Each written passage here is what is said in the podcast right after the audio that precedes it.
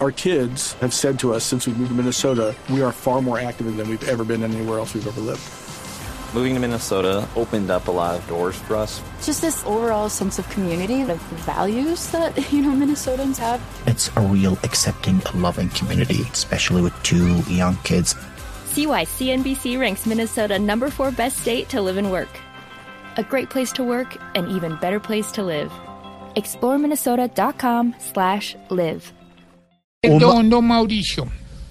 Perdón. Marihuanódromo. Sí, pero, un lugar eh, para eh, que la gente vaya así como si fuera un hipódromo, pero de marihuana. A trabarse. A ver, correr caballo. Seguramente. Ese tema Señora. me, me agobia burro. mucho. ¿Sí? Vea, ve, man, yo no he parado de ver que la fumatón, que el marihuamódromo, que no, no, mejor dicho. Pero, pero con- ahorita, ¿usted conoce la marihuana?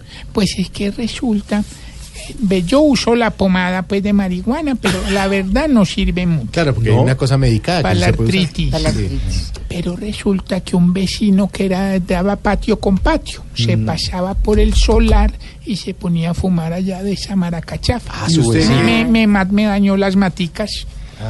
Claro que yo no, ah, yo no me daba rabia, me daba la risa. Ah, eso, so- eso es por otra cosa, doña, doña Aurora. Eso es por otra cosa, pero. No sabía decir. Sí, no, de- yo- trabajar ella. Y, y con eso del, del fumatón y el maguarinanódromo ese, Sí, como que están alborotados los marihuaneros. están un poquito alborotados. sí, sí, Entonces, en, en- en mis consejos prácticos les voy a enseñar cómo reconocer un marihuanero. Ay, ¿cómo se dice? ¿Cómo? A ti, amiga oyente.